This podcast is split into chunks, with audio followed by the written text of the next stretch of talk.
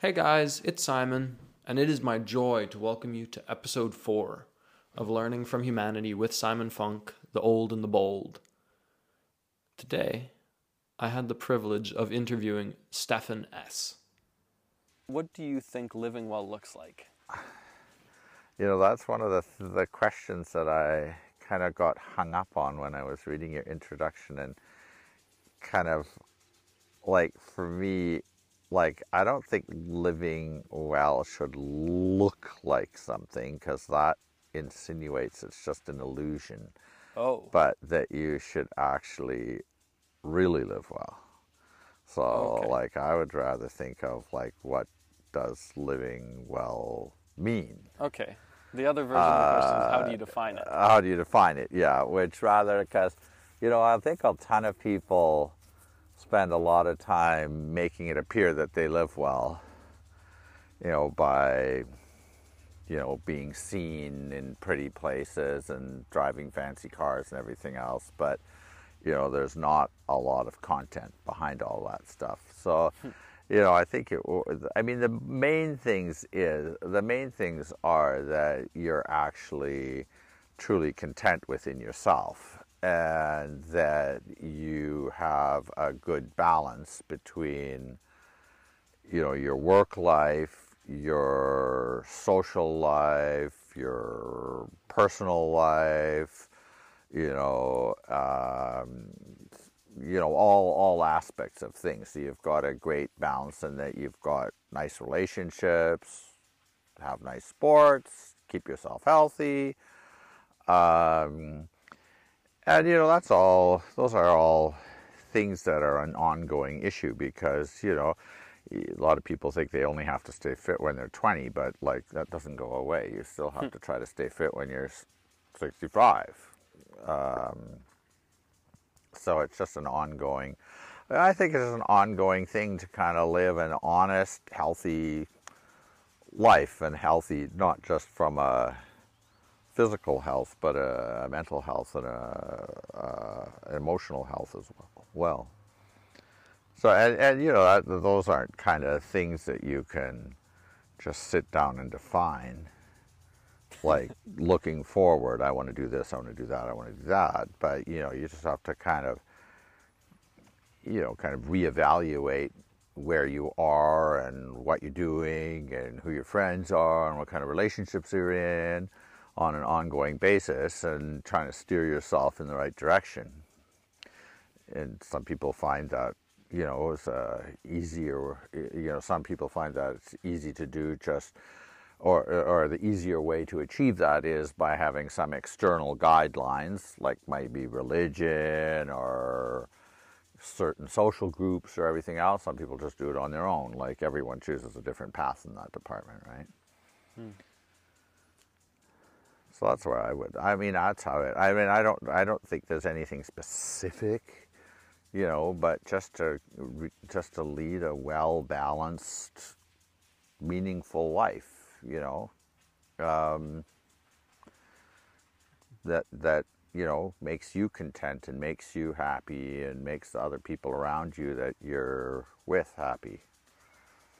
Uh, but beyond that, I don't think there would be any specific Oh, that was thing. very interesting. Hmm. I'll keep that in mind as I go forward. So, uh, what has your life been? I want to avoid using the word looked like. like like like what like as What's- far what's like your story? um uh, well you don't want to hear 65 years worth of a story um, basically i am the second oldest of six kids uh, my parents were german immigrants that came to canada after the war and they lost everything in Germany, so that's kind of why they came to Canada. And my dad, they were both doctors. My dad was became a GP in northern Saskatchewan, uh, where we lived until I was five. My mom didn't work, or she she kept you know kept the family home. Um, and when I was five, we moved to the United States for a couple years before we moved back to BC. to the Fraser Valley, and basically, so I grew up here. Where I started grade three uh, here, and grew up in Maple Ridge. Went to school there, and then I went to when I graduated, I went to UBC.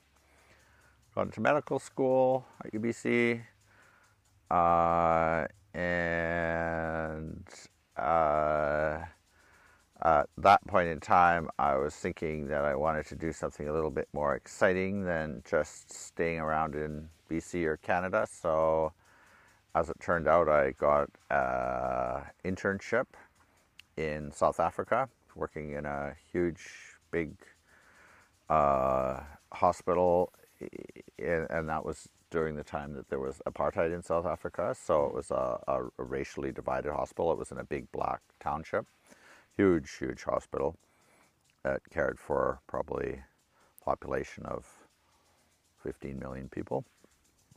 Uh, and we just worked incredibly hard, seeing unbelievable diseases and trauma and everything else. But we also had a ton and ton of fun. Uh, so we worked really hard, but played very hard too. But hiking every weekend that I wasn't on call, and we were on call every third day, uh, and we rarely slept on those nights. We just worked through the night. Um, and halfway through that, I met uh, Lisa, and we started dating. Uh, but uh, a couple months after that, I got the letter that I got accepted to do plastic surgical training in Vancouver. So I was due to leave in May.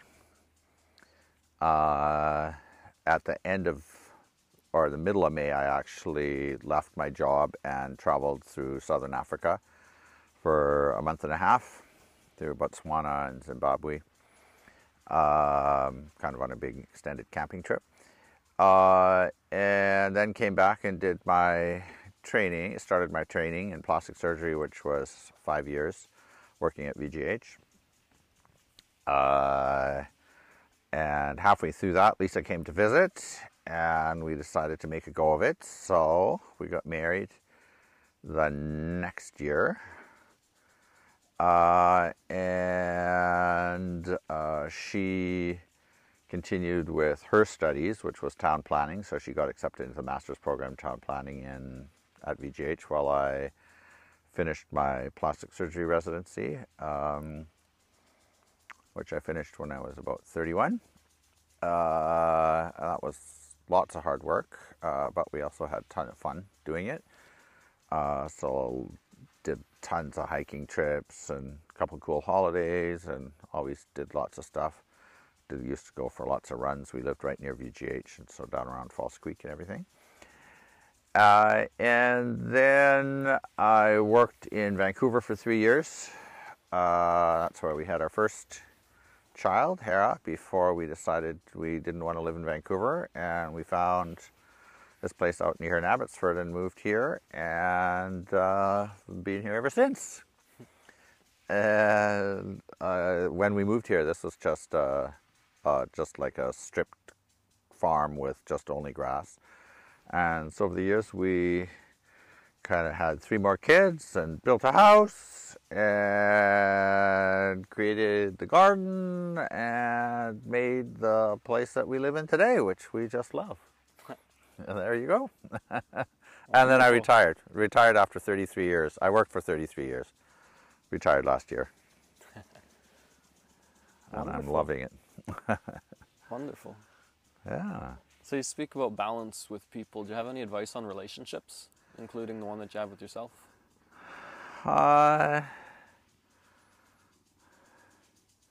I don't know. I think you know the number one thing is you just have to be honest with people and yourself. So like you know if you if you're trying to pretend you're you're you're something that you're not, or that you like something that you're not, or you know, then you know it's just not going to work in the end. You know, that's just like an unsustainable thing, pretending someone. And so you just have to kind of, you know, like be honest, be fair with people, uh, and, and by and large, that doesn't. I mean, but at the same time, you need to pursue your passions.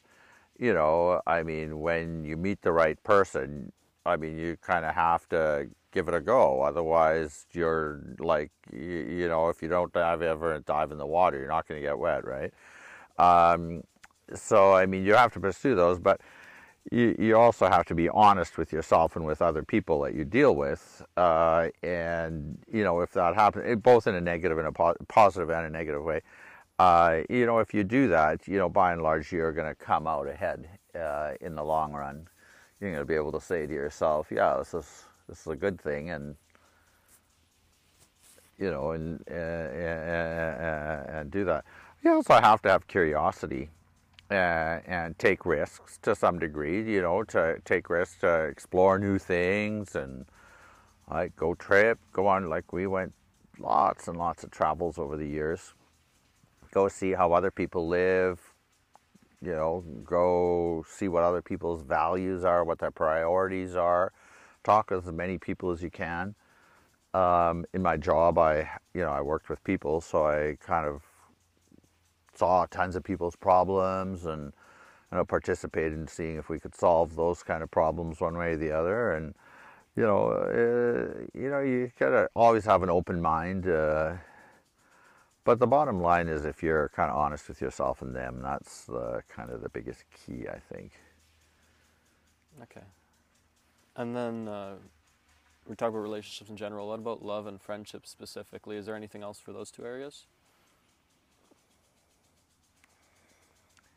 You know, I think you know, I think kind of love is in a way, you know, kind of something that you know, especially when you're young, is kind of kind of takes care of itself. Like you fall in love, and that's not something you can talk yourself into or talk yourself out of. Like if it happens, it happens, mm-hmm. right? You know that that's you can't sit there at a desk and figure it out.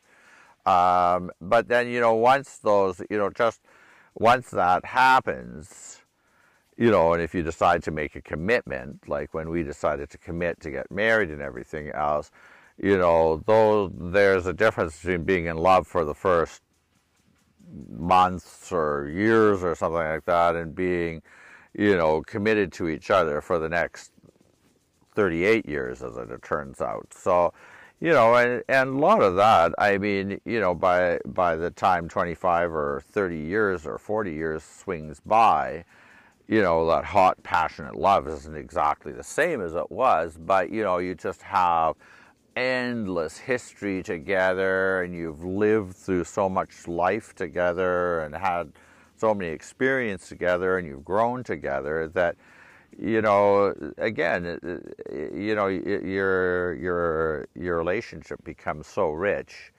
Um, and but again, you know, it, it's not always easy. Uh, and you know, you have your good times, your bad times, but as long as you stay honest and you know, and part of the honesty is faithfulness and you know, you, you kind of have a, a decent set of values and stick with them, like you'll be fine coming through it all in the end. Hmm. And I think that's the same thing with friendships. You know, kind of like, you know, it's kind of obvious you have friendships with people that you're interested in or that, that have things in common with you. Uh, you know, or you share something in common, your love for sports, your love for this, or love for that, or, you know, and you have all kinds of different friends. Obviously, we have friends that we share common interests in gardening, and we have friends that we share common interests in playing pickleball or or hiking or biking or or reading books, and um, so you can have all kinds of different friends. But you know, with your wife, you have to share all those things. You know, so you have to have a little bit of a deeper relationship in that. And those things all change over over the years as well. Like the friendships you have when you're young maybe sometimes are a bit different from the friendships you are have as you get older, and sometimes the friends, you know, kind of change as well. But always having, you know, having an interest in people, you know, is one of the key things to it too. Like if you don't have no interest in people, you're not going to have a lot of friends. you know, No two ways about it. Yeah, yeah, and, and you know, some people are like that, and that's just fine, right? Mm-hmm. If you got to share an experience with everyone on the planet, if you could give these people the the gift of an experience, what would the experience be?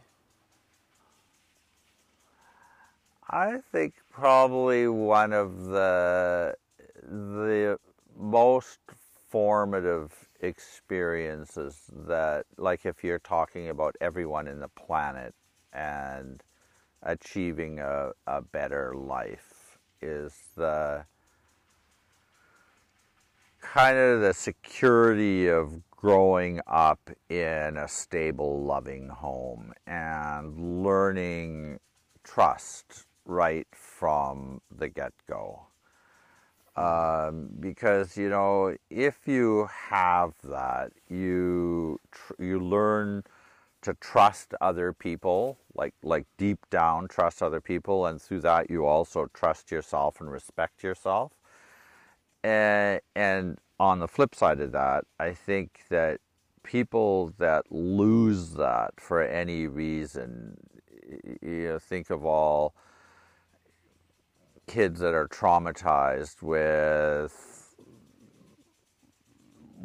wars and having their families ripped apart or parents killed or being orphaned or one of the major kind of shattering of trust is like sexual abuse and things like that.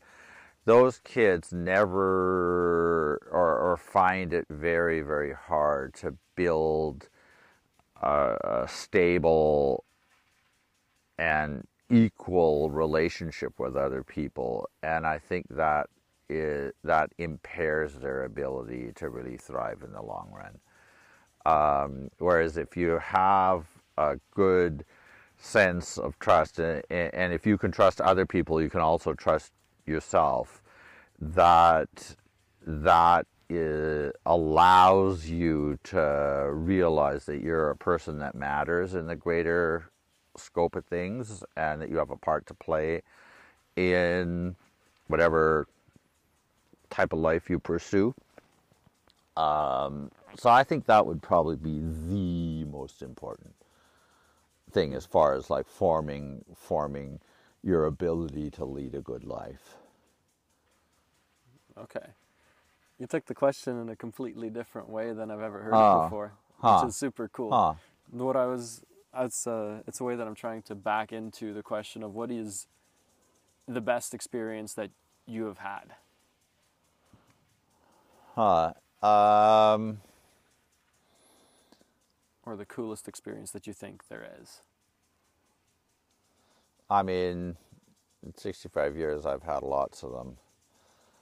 Uh, I mean, I think probably one of the most formative experiences that I had was going off to South Africa, you know, completely on my own, not knowing a soul, and landing in this massive hospital where we, we lived in the hospital grounds.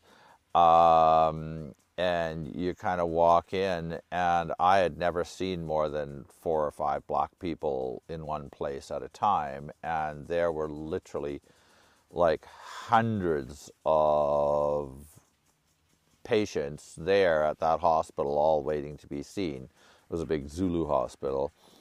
And then learning, you know, how to find my way in that whole thing. I mean, they only spoke Zulu, I only spoke English. We had interpreters and learning how to deal with all the diseases and incredible trauma and violence and everything that came into the hospital. And at the same time, working in a team environment with all the other people doing that, coordinating that. And then finding kind of a really, really, really fun social life there too because we were you know when you it was kind of like running a mash unit in a way kind of you know what a mash unit is like I a- personally haven't seen. oh like a mash unit is um, like a, a medical unit in a war where people kind of come in there used to be a show called mash about the korean war where there all these people are living together in this town where they bring all the incoming injured people and all the kind of experiences they had and they weren't just medical, but they were also like highly social. So when you work hard, you also tend to play hard. So we worked terribly, terribly hard. Um, like we would like sometimes have 40 stab chests in a night. Oh, sheesh. And like Vancouver General probably has 40 stab chests in a year. You know, like and it was just unbelievably busy. Uh, but you know, you just learn to to triage and get efficient and get things done and take charge. And you know that was it was very very exciting. But by the same token we pl- we played hard. So like we would think nothing of leaving at four in the morning to go on a 16 hour hike in the mountains um, like a day after we're on call uh, and just saw the most unbelievable scenery um, you know and lots of cool holidays that's where I met Lisa, and we did tons of hikes and holidays, and went down like it was in in a totally different environment in South Africa. I mean, those days it was ra- like racially charged. There was, you know, still apartheid going on, um, but it was also, you know, there's just a ton of beautiful things, fantastic sea and things to explore. So I you know, and then you know that that made lots of lasting friends uh, that we still see to this day. In fact, we're going to a, a wedding there in March. Um, that was probably the most kind of formative thing there because I was just completely on my own in those days. Uh, and meeting Lisa, and then coming back here and starting starting a new life. All you know, because once you're married, you kind of start your own your own family, and that family is the number one, and your parents are the number two after that, right? Mm-hmm. So it's a whole different. Uh, it changes the the dynamics. So uh, I think that probably would be the biggest one. That's amazing. Your work seems like it was. It was insane wild. at that point in time. It was wild. Do you have any advice on, or what are your thoughts on work, business, and money? Um I, you know, I think that you, I mean, I think, uh, you know, like work, I mean, you know, first of all, I think you have to choose work that you just love doing. Because otherwise, if you, I, I, I mean, for me, anyways, like you, you spend a fair amount of your life working. Um, you know, like I just retired after working, working full time for 33 years. Um, if you hate what you're doing, it's really destructive and soul destroying to just work at a job where you're unhappy, you don't like the content, you like the people with your with your and even if you get paid a lot of money, it's not worth the end because it just kills you. Uh, so you need to find something that you enjoy, and you know, obviously there are days where you hate it and where you don't like it, but overall you need to be kind of interested or passionate about what you're doing. Um, you know, it's great if that makes a lot of money. I was lucky that I was in a good job. But, you know, again, you know, if you had to choose between a job that you hate that makes a lot of money and one that you love that only makes enough to allow you to live, well, you know, I think you're better off choosing the second you hmm. know i mean you know unfortunately in our uh, or for, for us fortunately for us in our day you know life just was a lot kind of cheaper to start out. Like we didn't have the stresses that people seem to have today but you know i often kind of think none of us old guys when we die can take anything with us. You know it's all it all stays here. Uh, so you know everyone gets their turn. Um, business, you know, I, I don't really have much experience or thought on business because, I mean, you know, the number one thing in business is, is that you have to be honest. If you're not honest in business, if you cheat people uh, in an effort to get rich, it, it, it will backfire and you'll never be successful uh, you know, if you're honest and ethical, that's the most important thing. And you'll get a reputation for that that you're you're you know you do a good job uh, that's honest and uh, and work will come your way. Um, if you cheat and take shortcuts uh, it gets known and you, you you won't be happy in yourself if you have to come home at the end of the day and look in the mirror and said yeah, I made a bunch of money, but I cheated someone out of something in the process of doing it. Like that's just not a way you can go. Um, yeah, I think that that would be my kind of answer to that. Okay. But you got to achieve. You got to achieve a good. You, you, and everyone has a different one, but achieve a good balance between work and and non-work life. Um, and you know everyone has a personal different balance of it. Some people are happy just working and their entire social life is at work and they just are happy to work 12 hours a day six days a week and that's good for them. Mm-hmm. and other people that's just not what they're into. They'd rather have a different balance where you know they work a little bit less and have a more diverse social or sports or recreational life outside of it. And you just have to find that balance that makes you happy. Um, you know, or yeah, and, and, you know, in order to to make that happen, you have to develop outside interests. So, like, if you just have no interests beyond work, whenever you're working, you're going to be bored. So there's like you got nothing to do. Hmm. like, you know, if you're not interested in anything, cooking, reading fiction, sports, gardening, woodworking, anything, you know, getting satisfaction out of any of those things. You know, if you're not interested in any of that stuff, well, your life becomes very narrow and you might as well just work all the time because you've got nothing better to do. Like, I don't know, to me, like living in an apartment and whenever you're not working, you're going out for dinner or to a movie those are just passive activities that don't give you any satisfaction in the long run. Mm-hmm. Like I'd much rather like cook a cool meal, like research something, do it yourself. Like, you know, you get way more satisfaction because it's not in the eating, it's in the experience of making it, thinking about it, doing something together and then enjoying it at the end.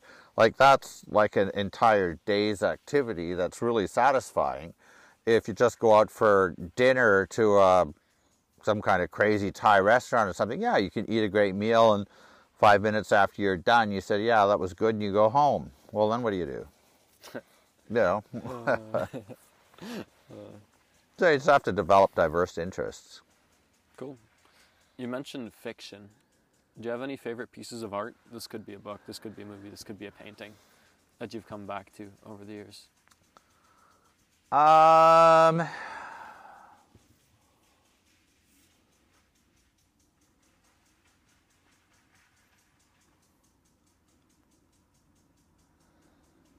I probably, I would probably have to say that I'm not really that completely into paintings or visual arts. Um, I just don't have the ability to appreciate them in the fullest, so I wouldn't be able to say I have any particular visual art that I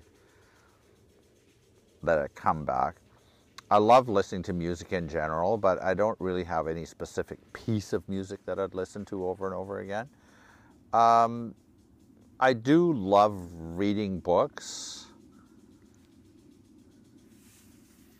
But rarely, rarely, rarely would I ever read a book twice, even though I, I, I do like really, really cherish some books and just enjoy them immensely. Um, but again, I, I read a fairly diverse group of stuff. For a long time, I read a lot of kind of books on exploration.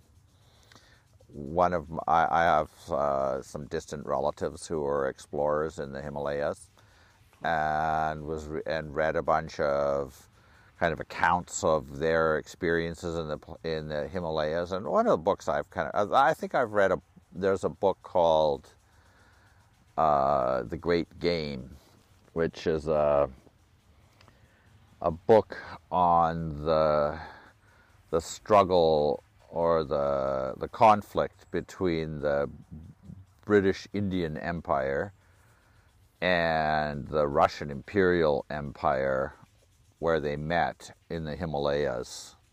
The Britons coming from the Indian side and the Russians coming from the north. And their their struggles to find a line of demarcation of power. Uh, and that book, it, it, I, I just find it endlessly fascinating. But that's kind of like a kind of a fictional book, and I have a personal interest because my great great great grand uncles were involved in that. But then by the same time, uh, you know, there's some great fiction books that I just have loved. And one that I recently reread is called Three Mile Road um, by a Canadian writer, Joseph Boyden, about two First Nations guys who join the Canadian Army in the First World War and become snipers and it's just uh, just a cool book. So I really can't say that I have any one particular piece, but I just really ha- I, every once in a while I uh, file the, these pearls that I just thoroughly enjoy, and I'm so sad to let go. But then I just move on to hopefully finding the next one. Oh, that's so cool. Books are wonderful. Yeah. Okay, what comes next?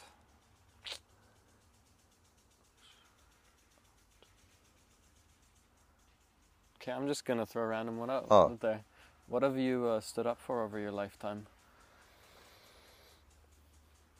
Um. Yeah, that's a kind of a. I think the probably the you know being involved in healthcare is kind of the equitable delivery of healthcare to anyone or anyone who gets ill. So not have selective health care for more affluent or more powerful people, but that uh, healthcare is equitably distributed independent of wealth or social standing. You know, and that's just like, I mean, we many, many, many times had people who felt they were more important who wanted to skip line, uh, you know, skip ahead in their access. And, you know, over and over and over again, you had to say, well, no, that's just quite not the way it happens. Mm-hmm. I mean, so that's personally where I would have been involved in that stuff. Um, but also just uh, efficient and good delivery of healthcare. I mean, which was my experience in South Africa, where I mean, there was just a huge population of very poor people who had terrible diseases and huge disadvantages culturally and socially and from a from an from a affluent point of view and just treating everyone like a human being and giving them the treatment they deserved. Hmm. That's super cool. So, seeing as there are like massive issues in the world, what is uh, one issue specifically in North America with society that you would change if you could?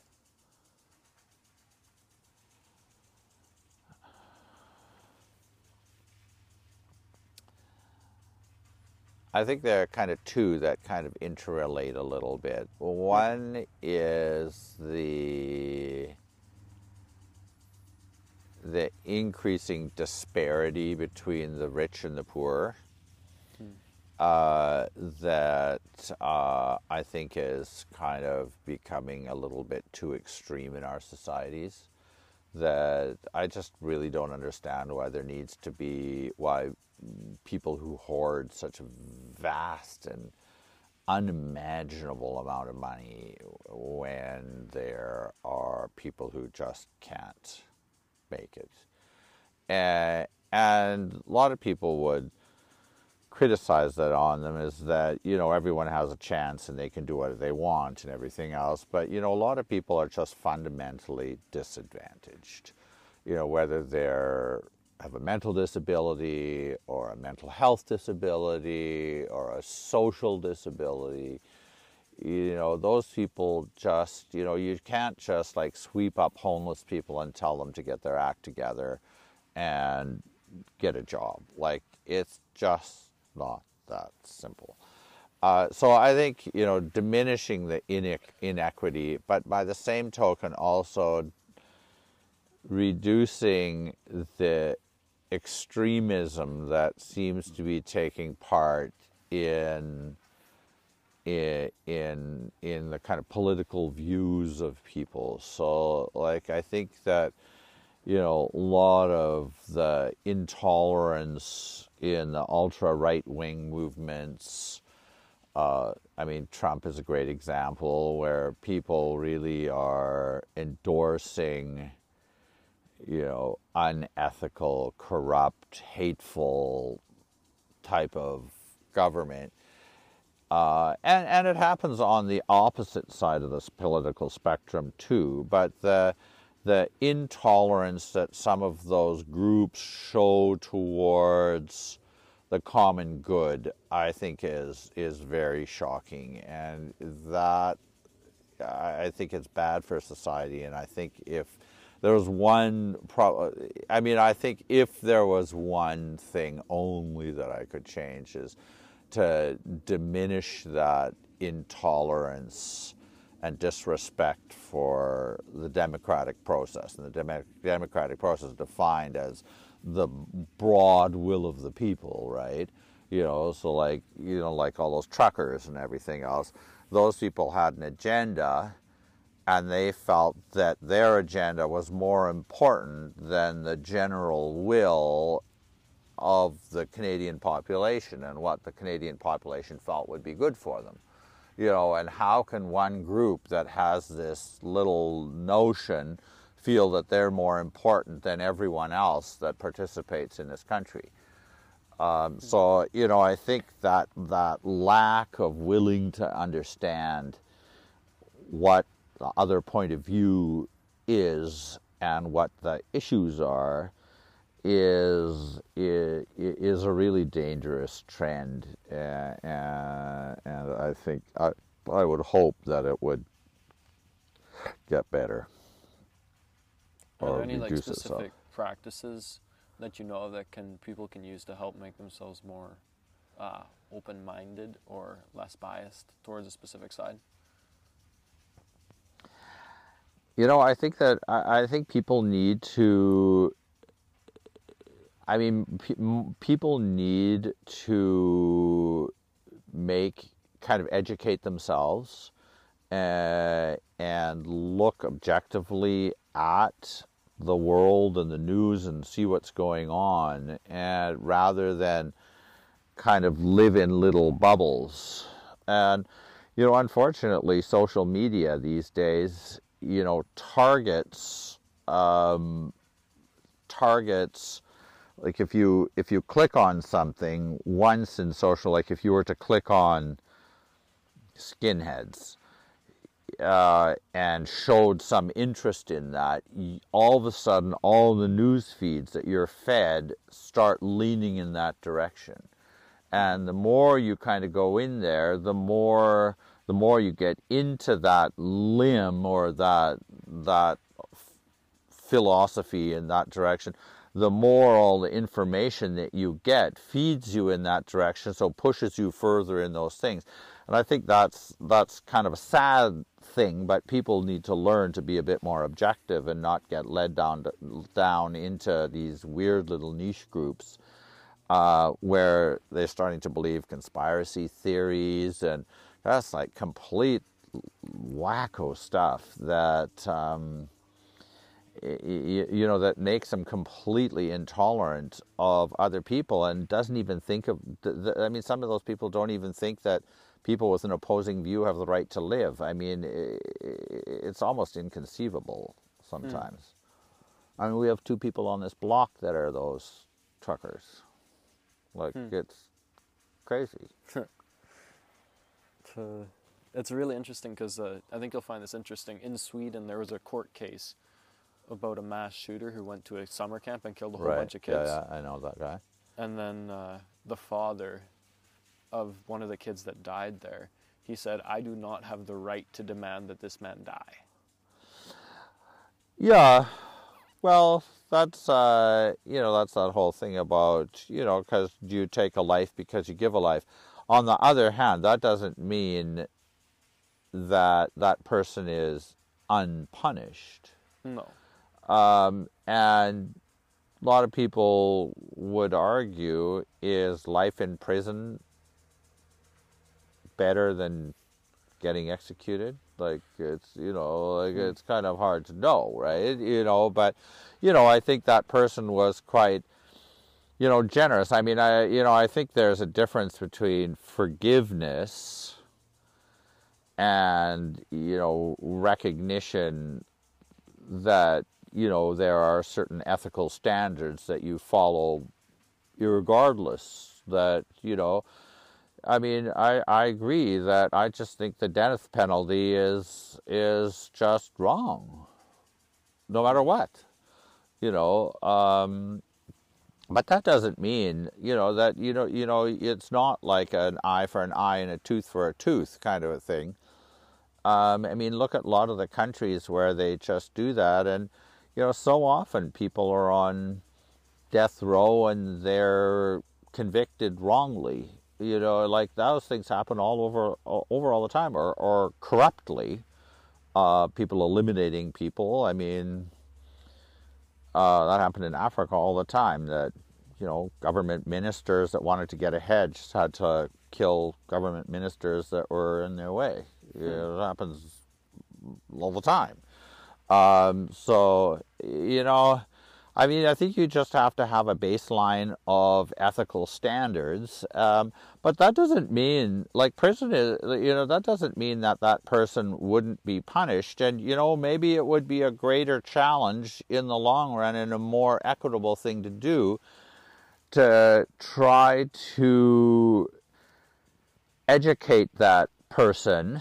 That was a, he was some kind of a ultra right wing neo Nazi kind of a guy you know, to allow him to get insight into the wrongness of his thing and actually come to conclusions that that was a terrible thing that he did and that he needs to to not only change his ways uh, but needs to repay society for the terrible things that he did. And maybe that is being removed to society for the rest of his life and just wasting away in a jail. Like I don't I, again, I don't think he should be tortured, shouldn't be denied basic human rights in the jail, but you, you know, on the other hand, he does have to there has to be some kind of a a reasonable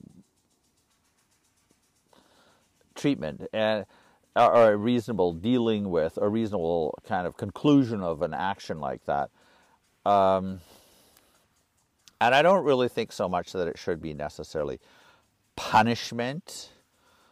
Um, in the especially in the form that it's a disincentive for other people to do things like that because I don't think the fact that that like if that guy like if that guy was in China or Saudi Arabia or a place like that you know he would have been executed in days and their rationale is that you know if they deal with those people harshly then the next person that's thinking of doing that isn't going to do it. Well i mm. just don't think that works. Like that's mm-hmm. a spontaneous wacko kind of a thing that someone does on the spur of the moment. He doesn't think of the consequences. So like the uh, the disincentive theory uh, uh, of capital punishment doesn't really work. Um, yeah I mean, obviously, if you're a parent of a kid, or you know, even if you think of it, a kid whose life has been taken away, eh, you know, it's terrible. But, you know, it's also irreversible and, you know, terrible as it says, what's done is done. And at one point in time, you can't use all your energy for the rest of your life trying to change what was done. I mean, you do have to come to terms with something like that, acknowledge that it was unjust, it was evil, and it was tragic, but can't reverse what happened. You do need to kind of, you know, kind of come to some kind of peace with that and move on. You've mentioned ethics and uh, morality a few times. If you could write a rule book for life, what would a few of the rules be? Well, um, or maybe I should say a guidebook. Uh, a guidebook, guidelines. They're mandatory to follow. They're just highly suggested. Uh, be, you know, first of all, be honest with yourself and with others. I mean, that's the that's the number one.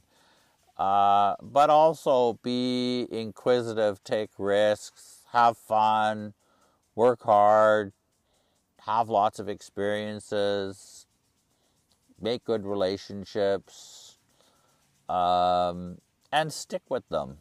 You know, it's uh, especially as an older person, you know, the relationships that are really, really cool and and most meaningful are the ones that have history to them. So, I mean, to be married for 38 years is just like just an unbelievably lucky thing because, you know, Lisa and I have so much history to go back on.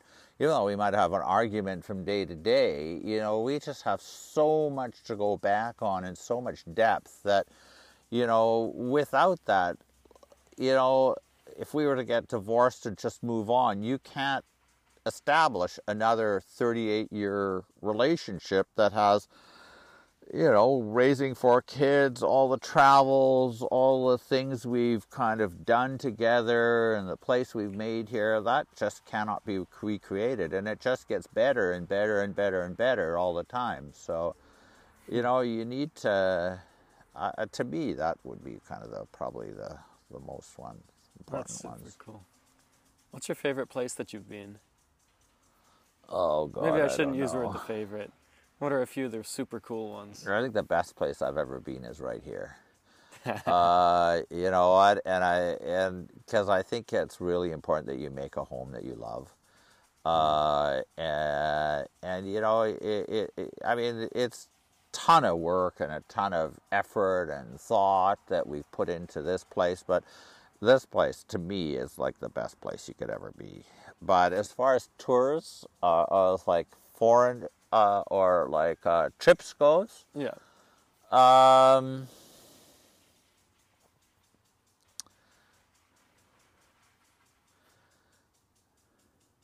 you know, none of the trips where we've just gone and lied in a beach and had great drinks and ate great food, unless there was something else to it, none of those would be particularly memorable.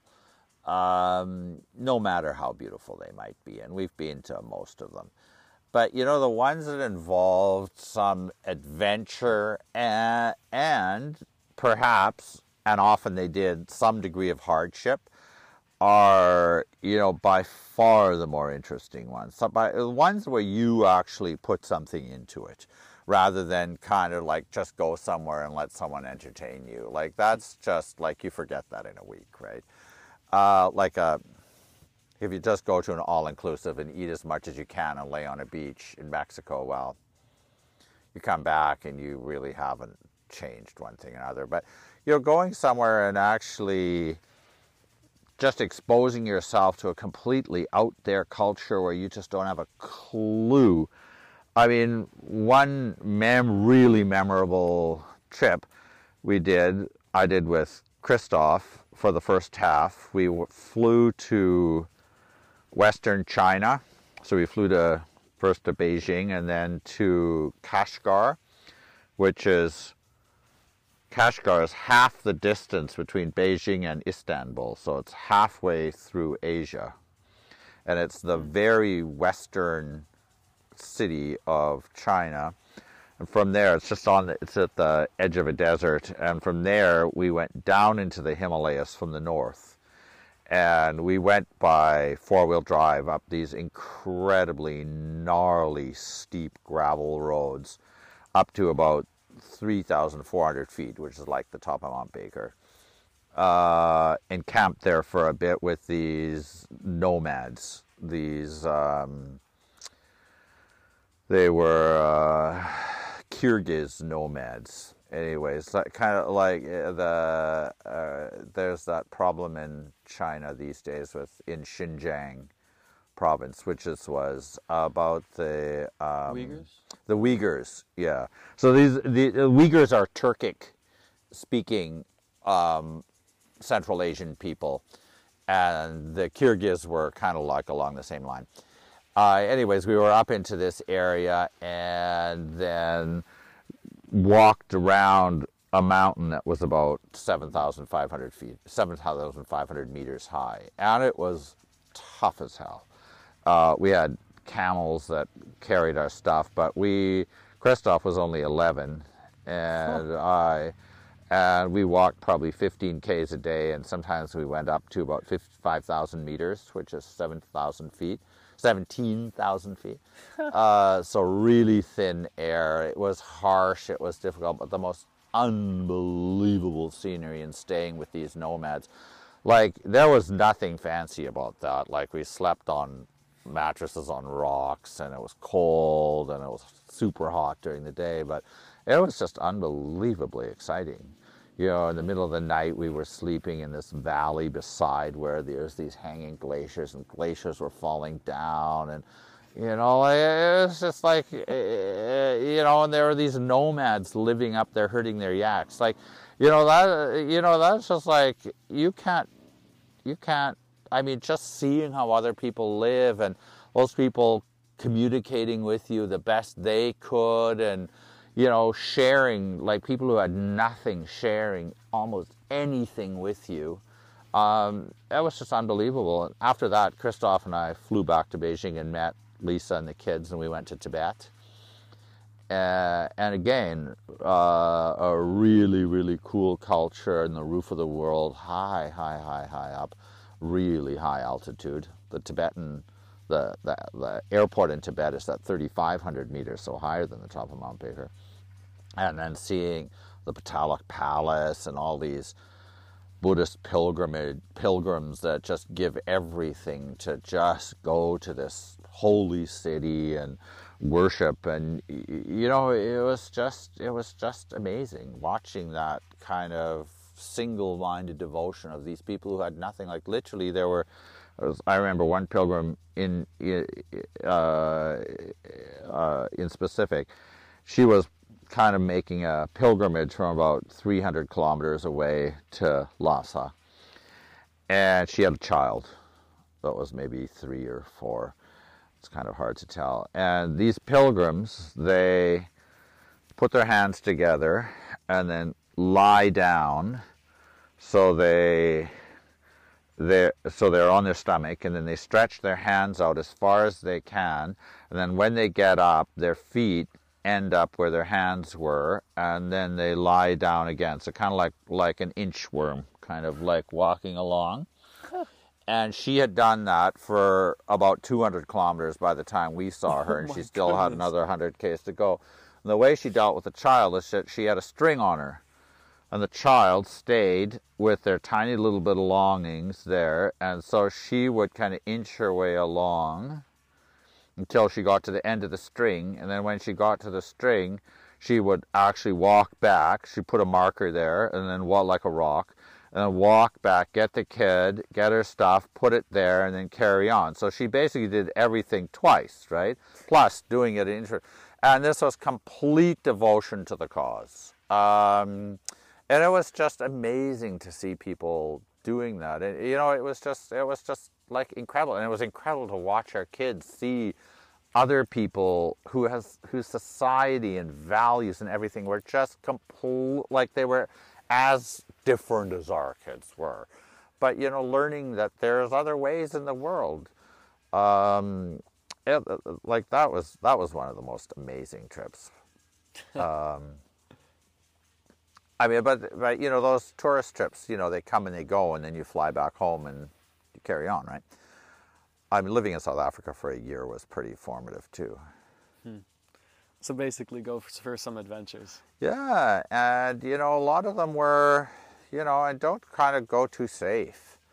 Yeah, I mean, you know, don't fly into a war zone, but um, uh, you know, you have to take risks or so- just something that's completely different. You know, like just as like out of your comfort zone. You kind of like. I mean, I think the bottom line is that human, uh, human beings are, by and large, decent and honest and not ill-willed. I mean, you're gonna fall. You're gonna if you're bad. If you have bad luck, you're gonna fall into some bad situations now and then, and you know everyone has. But um, you know, by and large, people just want to help you out. That's so cool. Lots of lots of adventures that I didn't even know you had. oh, we've been lots of places. Okay. What did you uh, What did your parents teach you that set you up to live well?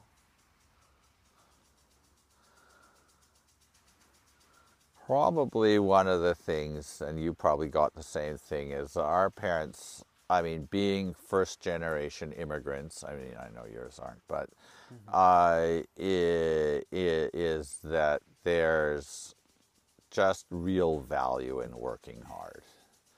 Uh, and you know, some people would criticize that work ethic, but I just think it's incredibly valuable. That you know, you just have something in you that doesn't allow you to do a half-assed job.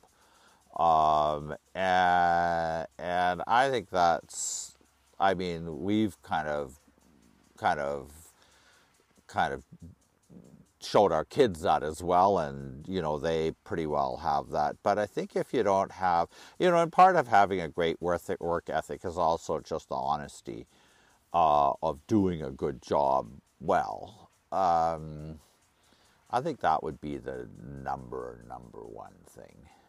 Like we just could not get away with doing a half-ass job like it just didn't happen.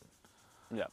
And we were expected to. And you know what the other thing is, right from a young age, to treat people or treat kids as being like valuable contributors to the cause, not saying, "Oh well, you're a baby, you can't do anything anyways, just kind of go away," you know. Uh, and so I think it's important, right from a young age, to to teach kids that they can help and their help matters and it's valuable and you actually kind of respect them as a individual and they're not just a silly plaything that that's that's irrelevant. Um, uh, and, but that's just the beginning of it and then all the way up. And as you get older the expectations get a little bit more. Um, but i think if you don't really learn to work and you get too soft uh, nothing will ever happen. Nothing will become of you So speaking of learning, Stefan, if you got the chance to design a class that everyone in high school would have to take, what would the class be? I didn't. I know. I read that, and I just didn't really know what to say. Uh,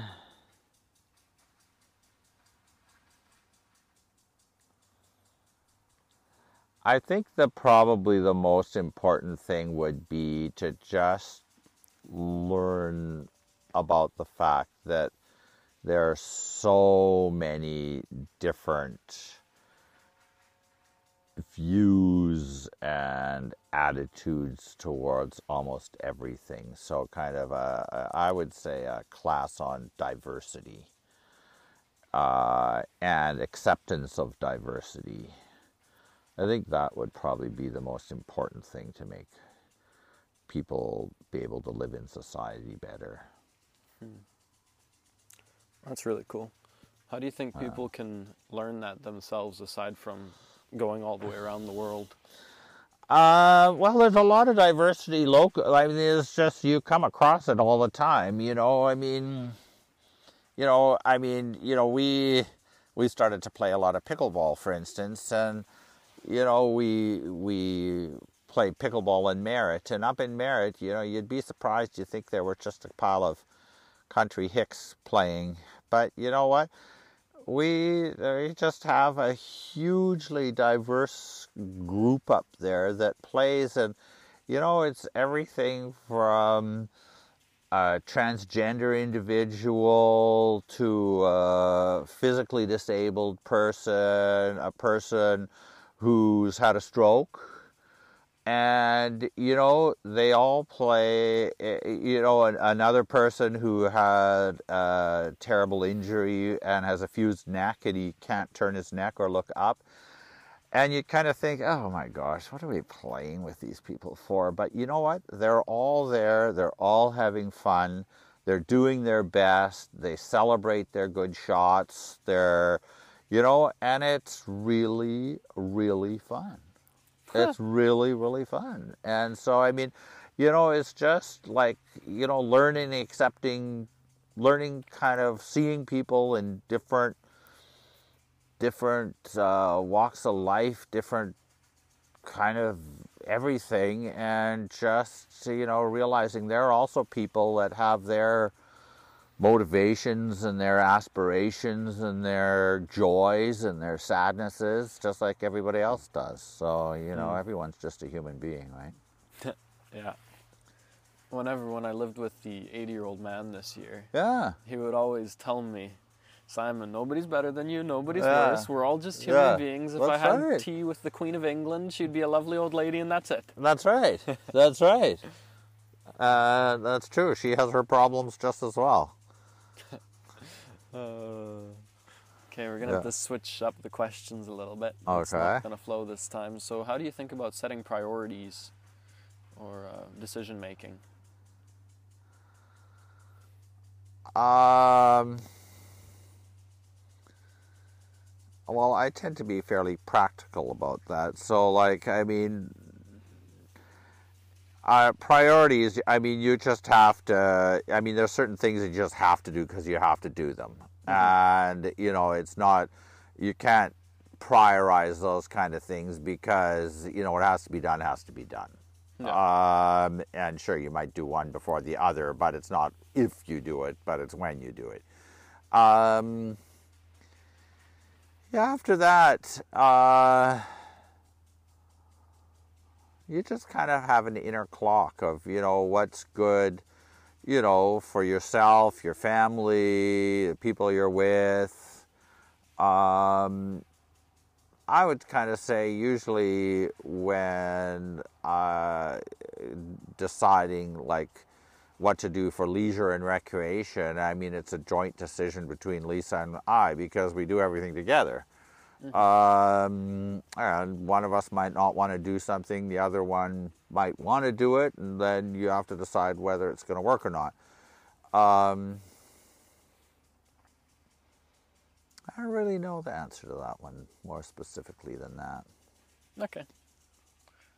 That's uh, good enough. Yeah.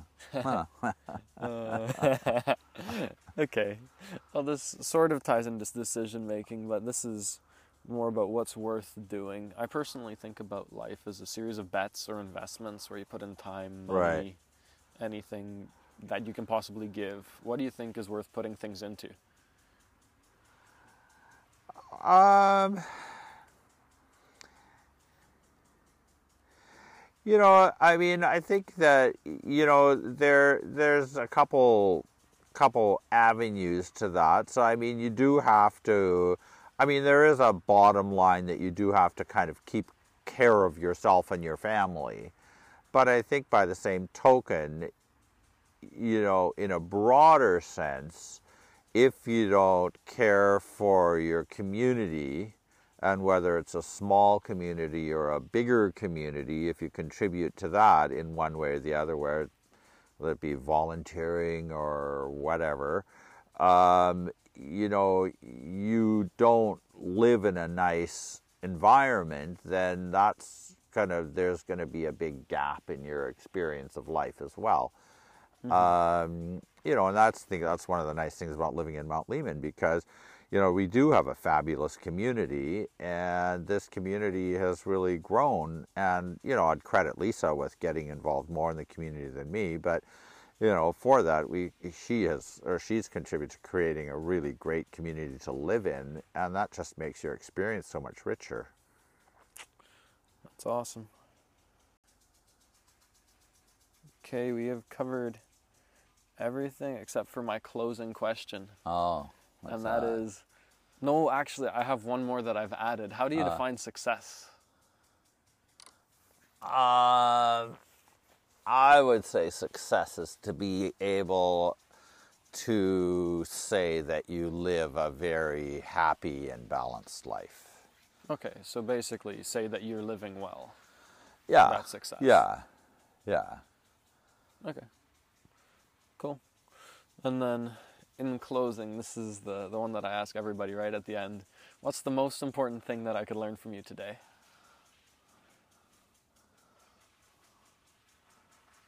I don't know, just to live life to the fullest. I think that's take opportunities, take risks, and you know, yeah, exactly that. Live, live life to the fullest. Don't sit around watching TV. Uh, if you were 18 right now, what adventure would you go on? You have $10,000. You know, I wouldn't need ten thousand dollars to have a great adventure. Okay. You know, you know, go on a great camping trip. Learn a new sport. Learn how to whitewater kayak. Go on a whitewater. crazy. you know, go on a whitewater kayaking course. I did that when I was in fourth year medical school. It was just unbelievably funny, fun. You know, we went and learned how to do rolls and float down whitewater rivers upside down. Went over a couple little waterfalls. You know, uh, went surfing in whitewater kayaks in the ocean in Tofino with a pile of people we just met. That was just unbelievable, and it's just like try something completely out of your out of your comfort zone, and you know it's a fantastic. Or learn to kiteboard like we did, or you know, go hiking up in the Northwest Territories, or you know, just uh, just a cool adventure. I I could think of a million. Um, sail across the Pacific. Sheesh. Get that'd a fun. job as a crew. Sail on a sailboat from New York to France or something like that. I mean, there's just like it's endless what you could do. So many, so many things you can do. That's so cool. Ay, ay, ay. Lots of adventures out there for me. Oh, they are. They're and literally they're endless. Yeah, Mm. yeah. Thank you so much for talking All to me right, today, no worries. I really appreciated it. No worries. Hello, everyone. It's Simon. I know you thought you were done with me, but I've still got a few things to say. The first is thank you. I really appreciate that you're taking the time to listen to my conversations, and I hope that they're adding value to your lives. The second is that if you're enjoying the podcast and want to support me in what I'm doing, you can do that in a few ways. The first is by subscribing on Apple Podcasts or Spotify. The second is by subscribing to my email newsletter. This can be found by going to my website, learningfromhumanity.com, scrolling down to the section titled Interviews, and filling out the form titled Want to Hear About New Content. The third way you can help me out is by following me on Instagram at Learning From Humanity. The mailing list and Instagram are similar in that those are the places where you will hear about cool new content. News of anything new will be shared via those channels. The final and most important way you can help me out is by suggesting a guest. The guests that I'm looking for are the old and the bold. The old are those who are 65 plus and can look back at their life and say, I have something to teach others about living well based on what I've learned over my years. The other category, the bold, consists of people like me, like you, maybe a few years younger, maybe up to the age of 35, who are actively trying to live the best life they can and have something to show for it. I'm not picky about who I interview, as long as they fit into those categories. It could be you, it could be your grandma, could be your best friend who does uh, roller skating professionally or makes really, really cool YouTube videos. I don't know who I'm going to interview, and I'm excited to find out. Thank you guys for listening. Thank you for putting up with me gabbering on for so long, and I hope you have a great day.